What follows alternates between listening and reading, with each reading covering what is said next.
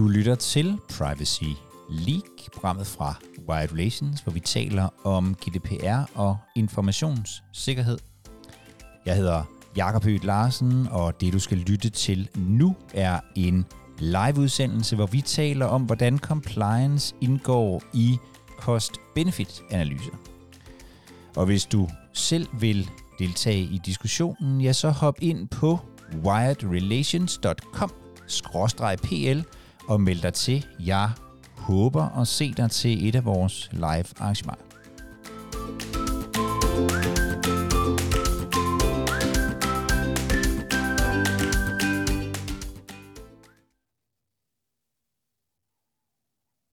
Faktisk så øh, var jeg lige ved at ændre hele planen, fordi jeg sad og læste op på alt det her NIS 2. Det, øh, det skal vi nok få en masse fornøjelse ud af, øh, tænker jeg her, inden alt for længe. Øhm, øh, men øh, jeg tænker, vi tager det en anden dag. Jeg har begyndt at skrive sådan nogle, øh, nogle tanker ned, øh, sådan nogle søndagstanker øh, om, øh, om øh, compliance og, og, og sådan noget, som, som jeg, tanker, som jeg, som jeg har og går og, og rumsterer lidt med. Og her i søndags øh, skrev jeg ud om, om i virkeligheden om omkostninger og, og, øh, og øh, fordele ved, ved compliance, når man laver cost-benefit-analyser. Øh, det er sådan lidt en øh, kæphest øh, for mig, og øh, det kunne jeg se, at øh, det var det også for andre. Der var flere, som skrev tilbage, at, øh, at de også oplever det her med, at man i virkeligheden måske glemmer at regne med, øh, med, med, med omkostninger til, til compliance, når man kigger på om et system, det kunne være Analytics, som jo har været meget oppe, om det i virkeligheden kan betale sig øh, for, øh, for virksomheden.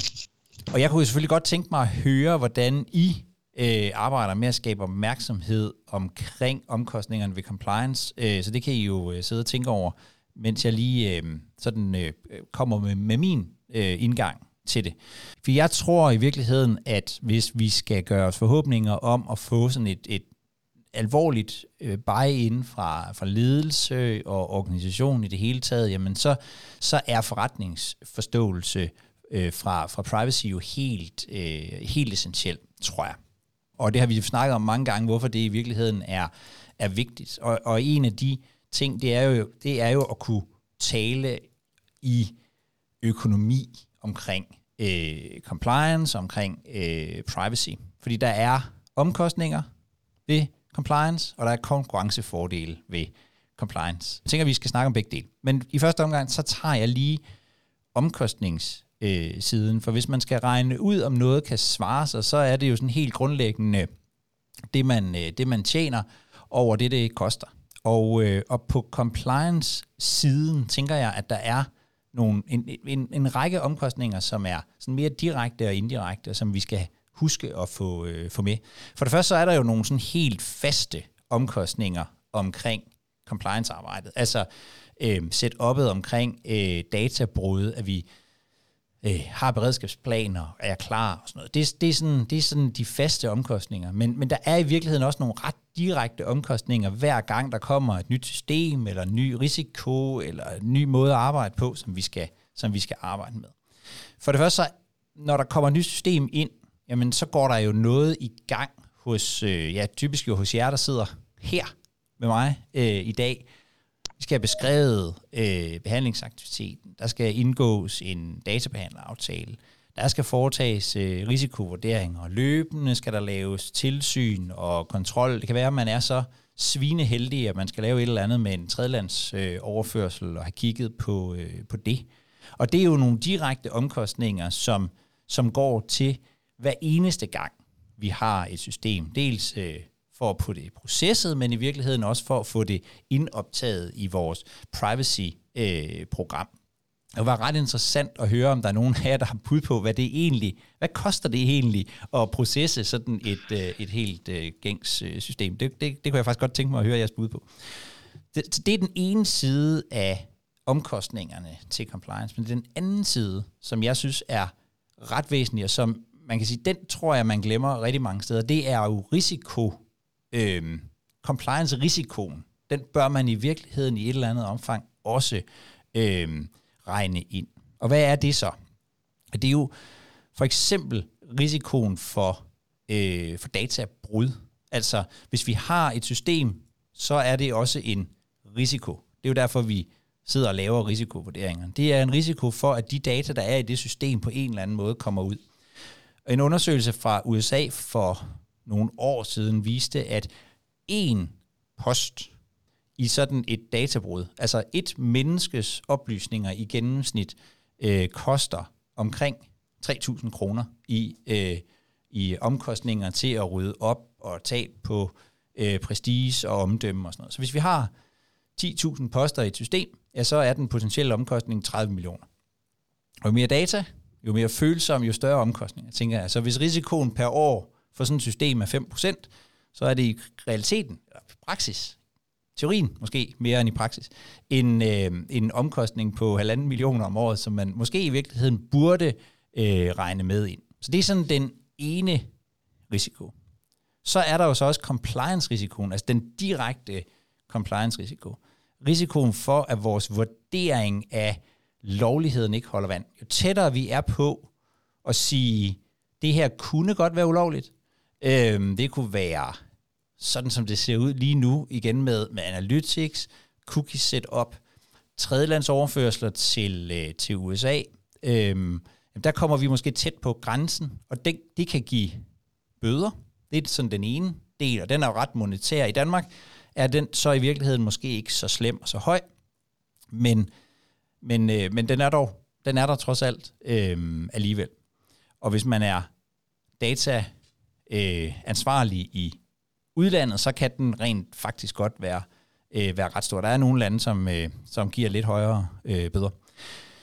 Og den anden compliance-risiko, det er, hvad koster det, hvis vi ikke kan bruge systemet? Altså hvis det her er et system, som er, er vigtigt for vores, øh, for vores organisation, hvad koster det så øh, ikke at kunne anvende det, hvis datatilsynet skulle komme på besøg, eller man af anden vej i virkeligheden opdager, at det her er øh, ulovligt. Lige nu, der går jeg og interesserer mig sådan lidt for, hvordan kan vi sætte økonomi på de her ting.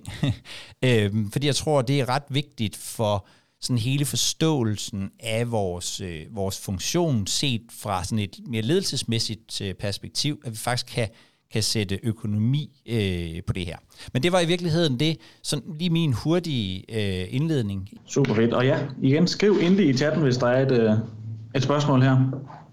Så kan jeg starte med at spørge ud, om, øh, om øh, jeres ledelse er opmærksom på de omkostninger, der er, når der indføres et nyt system, og hvad gør I for at gøre dem opmærksom på det? Og der var en hund i baggrunden, det har jeg også, ja. og øh, har du nogle tanker på det i mellemtiden, Jacob, hvis det er? Så kan de jo skrive noget.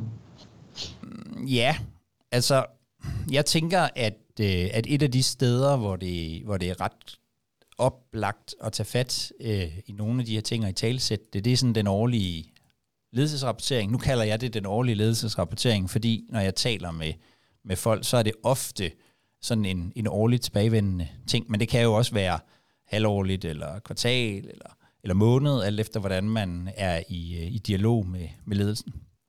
Og nogle af de ting, som jeg tænker, man kunne vælge at tage op, fordi jeg tror, jeg tror faktisk, det er svært at sætte tal på, altså sådan tal, tal. Øh, men man kunne tage op, hvor bruger vi egentlig vores tid og, og ressourcer øh, i compliance-afdelingen. Jeg taler nogle gange om sådan de her tre faser, hvor der er sådan en, en, en fase, hvor vi er ude og skabe noget awareness, sådan at vi får ting ind i, i vores øh, system, så vi opdager nye øh, systemer og risici og sådan noget.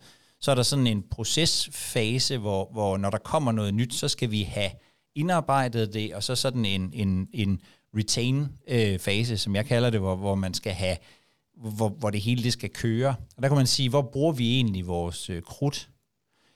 Desværre så tror jeg, at der er ret mange, der bruger meget af deres krudt på, på sådan det administrative, og måske ikke så meget på, på det, der i virkeligheden kunne flytte noget øh, og er, er tungt. Der kan også være, at man opdager, at der er enkeltstående systemer, som simpelthen er så problematiske at have med at gøre, at man bruger rigtig meget tid der. Det, det kunne jeg faktisk også godt tænke mig at høre om. Hvor, hvor, hvor tænker I selv derude, at, at, at hvor, hvor bruger I i virkeligheden den store del af, af, af tiden? Så er der så noget med, om der er noget i setup'et, som er sådan særligt øh, krævende. Det kunne man også i talesæt i, øh, i ledelsesrapporteringen. Øhm, og det kunne også være noget med at i virkeligheden her og hente noget input. Hvor, hvad hvad er det andre, altså hvor, hvor ligger andre øh, vægten? Hvor, hvordan ser det her ud i forhold til andre øh, organisationer? Jeg synes, det er vigtigt at tænke tilbage på perioden og sige, er der noget i løbet af året, som har været særligt øh, krævende? Jeg kunne godt forestille mig, at tredjelandsoverførsler har været særligt krævende øh, i, øh, i en periode for nogen. Der er nok også nogen, der har valgt, at det ikke skulle være krævende for dem, øh, og måske bare opgivet at gøre for meget ved det. Øh, men i virkeligheden, hvad er det, hvad har, været, hvad har været særligt krævende, og er det noget, som vi er nødt til at forholde os til, også fremadrettet? Er der steder, hvor vi har brugt eksterne konsulenter? Det er som regel også sådan et udtryk for, at her har været et eller andet, der er vigtigt. Og så, øh, og som, som måske det sidste, forholde os til, hvad er der noget, vi slet ikke gør? Jeg oplever for eksempel, at der er nogen, som mange gange ressourcemangel i virkeligheden ikke rigtigt er kommet i gang med sådan en risikobaseret tilgang til øh, GDPR og, og, og måske i virkeligheden også informationssikkerheden. Øh, altså vi får ikke lavet risikovurderingerne for den slags. Og så som det øh, sidste, sidste, så skal, tror jeg også, det er vigtigt at huske det skjulte arbejde i alt det her. Eksempelvis når compliance trækker på andre øh, ressourcer i organisationen. Det kan være øh, den systemansvarlige, som, som, øh, som laver et øh, tilsyn, øh, eller stiller nogle spørgsmål til en leverandør, som måske går igennem en, en, øh, en ansvarlig. Det kan også være sådan hele afdækningsfasen, når man er i gang med at afdække nogle af de her behandlingsaktiviteter. Der bruger man og trækker man jo også på, på nogle af de andre. Øhm, jeg kan ikke selv synes, det er lidt svært at sætte sådan 100% tal på øh, endnu, men, men man kan i hvert fald, tænker jeg, begynde at øh, i talsætte det. Og, og det er et godt tidspunkt at gøre det. Og så er der lidt i chatten her, kan jeg se, ja. til det. Der er en, der spørger, hvad gør man, når datasikkerhed og GDPR trækker i modsatte retninger? Oh, det kunne jeg godt tænke mig faktisk at få uddybet. Det er et spørgsmål. ja, øh, vi bruger jo Microsoft og Microsoft har jo øh, rigtig god redundans og rigtig god IT-sikkerhed og, og alt det der. Ja. Men der er lige det her lille problem med, med overførsler til, øh, til USA, når ja. NSA hører ja. om det, hvilket de jo gør. Ja. Så, så, forstår, og, så, så forstår jeg spørgsmålet, tror jeg. Ja. Ja, du må godt uh, vores egen tema, vores egen IT-mand siger, at vi kan simpelthen ikke opnå samme sikkerhed med vores egne systemer som vi kan med Microsoft. Mm. Ja. Så det er i virkeligheden den her situation, hvor øh, som, som for ja, tilbage i 2020, tror jeg, der, øh, der lavede jeg et, et webinar, hvor, øh, hvor jeg blandt andet havde, øh, øh, øh apropos Ole Kelsen fra øh, Microsoft med, øh, og øh, som er CISO derude, og, og, øh, og Henning Mortensen, som er formand for Rådet for Digital Sikkerhed.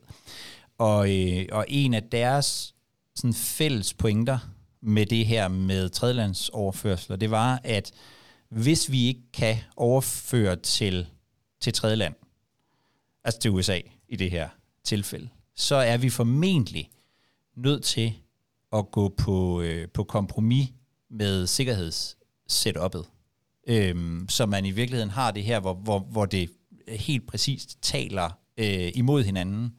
Øhm, og, og, øh, og, og det er jo det er jo en afvejning, øh, tænker jeg, øhm, at, at øh, altså, hvad vil man hvad vil man gå på kompromis med øh, her i virkeligheden? Men det var faktisk deres øh, allerede dengang, øh, hvor, de, hvor de sagde det her med, jamen vi, vi, vi kan ikke vi kan simpelthen ikke have den samme, øh, vi kan ikke have den samme sikkerhed med, med rent øh, europæiske produkter. Det ved jeg så til gengæld, at der vil være nogen, nu foregriber jeg muligvis øh, nogen, men, men der vil være nogen, der ikke er enige øh, i det, og at vi faktisk godt kan lave øh, god sikkerhed med, med, øh, med europæiske produkter, men, men, øh, men jeg tænker, det er en, en, en, reel, øh, en reel afvejning, for det første, og så handler det jo også om at få kigget rigtig grundigt ned i den tredjelandsoverførsel. Hvis, hvis, hvis vurderingen er, at vi er nødt til at bruge øh, Microsoft, er der så noget, vi kan gøre for at gøre den øh, enten øh, helt lovlig, eller øh, mindre ulovlig. jeg tænker jeg også, det i virkeligheden er det der med, at, at, at GDPR og, og sådan noget er jo, og compliance er sådan lidt et moving target på en eller anden måde. Øhm, og, øh, og, og jeg tror, det er vigtigt, at vi, at vi måske i virkeligheden også holder lidt op med at tænke på, på compliance som sådan en ideal tilstand, vi rent faktisk kan opnå, men tænker i, at vi skal gøre det så godt som overhovedet muligt med for, for vores øh, for vores øh, hvad hedder det øhm, øh, for vores øh, for vores registrerede. Og hvis vi ikke kan beskytte deres oplysninger lige så godt, så så øh, så har vi jo et, en reel øh, problemstilling. Jeg har faktisk haft, jeg har lige haft en snak med, med en, øh, en advokat om det her med, øh, om vi, om vi lander, øh, om der snart lander en ny aftale, øh, som, kunne, øh, som kunne afhjælpe problemet. Og det, ved jeg ikke, det synes jeg ikke, der er noget, der, der tyder på, at vi får den i morgen i hvert fald. Gav det bare lidt svar på, på, på det spørgsmål? Ja. Hver gang vi snakker tredjelandsoverførsler, så bliver jeg simpelthen så ked af, at øh, man ikke bare kan trække en løsning ud af, af inderlommen. Men, øh, men den er, den er øh, op ad bakke. jeg ved dog, at Microsoft arbejder rigtig meget med at, øh, at hjælpe med foranstaltninger og sådan noget. Så det kan og så kan jeg være... se, der var et... Sorry. Jamen, nu afbryder jeg dig lidt, Jacob. Jamen, det skal du endelig gøre, for ellers så sidder jeg bare og sluder. Det er jo det. Og jeg kan se, der er et spørgsmål her fra Dennis også omkring risiko, finansielle risikovurderinger, og hvordan man skal ramme, øh, regne dem ind, når man øh, mangler. Og jeg ved ikke, om du lige vil uddybe lidt, øh, Dennis. Det er, en, det er en lang formulering. Ja, Jamen, jeg gik øh, lige i gang med at skrive, og så kunne jeg ikke holde mig fra det. Nej, det jeg øh, spørger efter er uh, risiko for compliance-bøder. Det vil sige, at man øh, skal betale for ikke at have nok compliance, øh, skal jo lidt være grundlag for, at man muligvis overvejer at investere mere i compliance. Men hvor, i hvilken risikovurdering skal den indtænkes? Er det i den, der omhandler forretningsrisiko, øh, i forhold til IT-sikkerhed osv., eller er det den persondatabeskyttelsesmæssige risikovurdering for individet, eller er det den finansielle ad hoc risikovurdering, man nogle gange laver? Det er et super godt øh, spørgsmål, fordi det handler jo i virkeligheden om, hvorfor er det, at øh, compliance er, øh, hvorfor er det, at compliance giver mening? Sådan rent, øh, jeg, jeg synes faktisk, at der ud over det her med, altså nu taler jeg jo i virkeligheden return on investment på sådan enkelt system, og hvordan vurderer man et enkelt system, men der, der ligger jo i virkeligheden også på, på virksomhedsniveau. Øh, jeg havde for noget tid siden en, en samtale med øh, Henrik Jeberg, som øh, udover at sidde i vores bestyrelse, også har rigtig stor erfaring med at købe og sælge øh, virksomheder. Og det han sagde var, at, at igennem de senere år, der har man, øh, der har man set en situation, hvor, hvor virksomheder, som ikke har styr på deres compliance, i virkeligheden ikke er salgsmod. Altså man kan ikke sælge dem. Og, og, og det er jo et udtryk for, at virksomheden bliver mindre værd, hvis man ikke har styr på sin compliance. Fordi der er en reel risiko på omdømme og på, på alt muligt andet. Så jeg synes faktisk, at man også godt kunne øh, i virkeligheden lave sådan en, en, en, øh, en, en risikovurdering, eller et, øh, indregne sådan en, en, en, en omkostning på den, altså i virkeligheden på virksomhedsplan, for at svare på dit, øh, for at svare på dit, dit spørgsmål. Altså så er det jo i virkeligheden en finansiel, det er et spørgsmål om, hvor meget er virksomheden, hvor meget er virksomheden værd, hvis vi ikke laver vores compliance godt nok.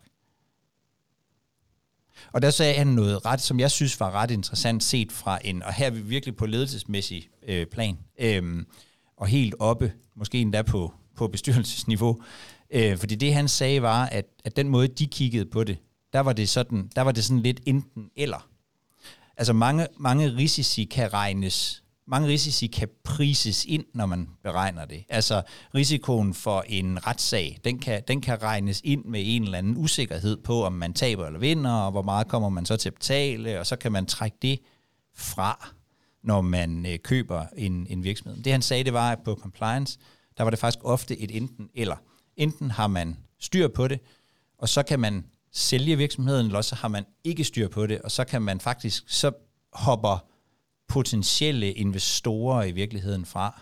Og her, her er det vi selvfølgelig på køb og salg af, af virksomheder, men, men det handler jo også om, hvem har lyst til at investere, øh, også i andre virksomheder, købe aktier og, og, og sådan noget. Så det, jeg synes, det er, et, det er et ret interessant spørgsmål, som jeg godt kunne tænke mig at dykke endnu mere ned i i virkeligheden. Hvad har, hvad har, har compliance i forhold til virksomhedens øh, samlede sådan øh, værdi? Det, det, det synes jeg faktisk også er et ret interessant spørgsmål, ikke bare på, på, på det der med, med sådan den enkelte, øh, med det enkelte system. Svaret det lidt på spørgsmålet? Der nikkes. Skal vi til at sige det samme?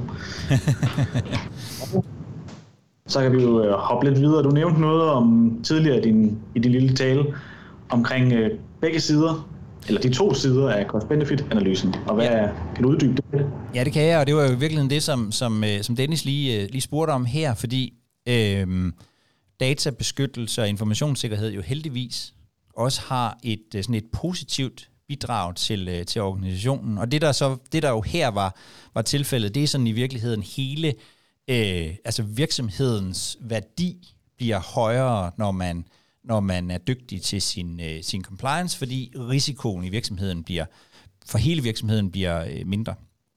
Øhm, men lige præcis på det her med at værdisætte det, vi gør på en god måde, det tror jeg, at vi som, som, som branche skal blive øh, bedre til. Øhm, og det er også et af de der steder, hvor jeg godt kunne bruge øh, input. Øhm, så tak til dig, Dennis, for at sætte spot på, på den der del af det.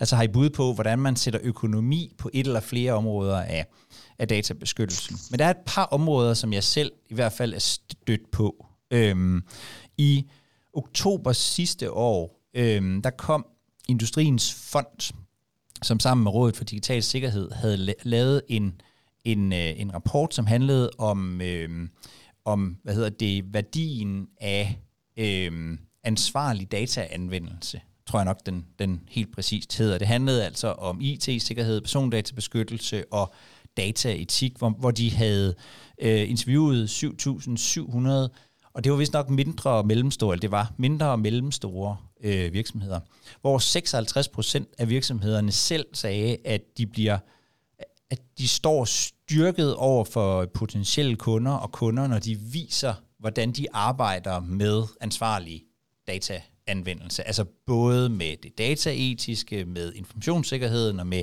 med, øh, med databeskyttelsen, GDPR-delen. Og 63 procent af dem sagde, at de var blevet styrket af at efterleve GDPR. Øhm, jeg har inviteret hende, der står for rapporten, hun hedder Malene Stidsen, hende har jeg øhm, han er inviteret ind til et podcast-interview i næste uge eller næste uge igen. Øhm, så der vil jeg prøve at dykke lidt mere ned i det. Så, så det, kan I, øhm, det kan I glæde jer til. Et andet sted, hvor vi har, øh, hvor vi har fået nogle tilbagemeldinger, eller hvor jeg i hvert fald har talt med nogen om det, øhm, det er, at i salgsorganisationer, som skal arbejde med med, øh, med at sælge øh, måske specielt IT-systemer og, og sådan noget, der har man ofte en ret lang proces. Den er I jo i øvrigt formentlig selv mange gange involveret i, bare fra den anden side, hvor der bliver spurgt ind til alt muligt omkring sikkerheden og informationssikkerheden, og hvordan gør man det, og er der øh, tofaktor og alt, alt det her, øh, hvor man bliver spurgt ind til det. Og der har jeg talt med nogle organisationer, som siger, at når de får styr på det, altså når de, når de, øh, når, når de kan det, når de for eksempel har noget tager udgangspunkt i ISO, eller har en uh, ISA 3000, eller sådan noget, jamen så, så kan det simpelthen speede salget op. Jeg talte med en engelsk virksomhed, som, som simpelthen havde, havde skåret øh, 14 dage af deres, øh, af deres salgsproces, når de, når de skulle sælge noget øh, til nogen. Og så tænker jeg fra sådan det offentlige perspektiv, der, altså, må det være noget med bedre borgerservice. Øhm, men, men som sagt, jeg tror, det er et område, hvor vi skal øh, interessere os rigtig meget mere for det. Er der nogen af jer, som, som gør noget? I mellemtiden kan jeg lige tilføje, at lige inden du begynder at snakke, eller inden du begyndte lige før at snakke omkring, øh, hvordan de der, det bliver, man bliver styrket af at bruge GDPR i virksomheden, der bliver nævnt nede i chatten, at der er virksomheder, der bliver valgt øh, til på grund af, at de har styr på GDPR, og de fortæller deres kommende kunder om det. Ja. Så, det kunne jeg faktisk godt, altså øh, hvis jeg må få lov at, hvis, hvis jeg kan se, det er øh, René. kan du ikke, har du mulighed for at uddybe det, René? Ja, det vil jeg da egentlig gerne. Altså, øhm, Jamen, jeg har, jeg har jo en kunde blandt andet, som, som er sådan en vognmandsvirksomhed, øh, som, som jeg hjælper med GDPR og, øh, og forstyr på det. Og de bruger det simpelthen i deres branding og fortæller deres, øh, deres kommende kunder eller deres potentielle kunder og siger, vi har styr på GDPR, vi er her, vi gør det her, og vi gør det på følgende måde. Ja. Øh, det er den her måde, vi passer på jeres data på. Det er den her måde, vi har tilsyn med databehandlerne. Øh, og det er også den måde, vi hvad skal man sige, har, har aftaler med vores vognmænd og kædeansvar øh, sådan så man sikrer både, at nu siger jeg, at der chaufføren både får den rigtige løn, men også at der bliver betalt den rigtige skat, og de er medlemmer af overenskomst og sådan noget. Så de har egentlig taget det hele vejen ud og siger, at vi kører GDPR, vi kører kædeansvar, og, og det bruger de meget specielt til offentlige kunder, og, og de har faktisk vundet to større offentlige kunder på det. Øhm, den ene har nemlig .com jo tabt, og øhm, mm. der har de så vundet den på at have styr på det her. Ikke? Ja.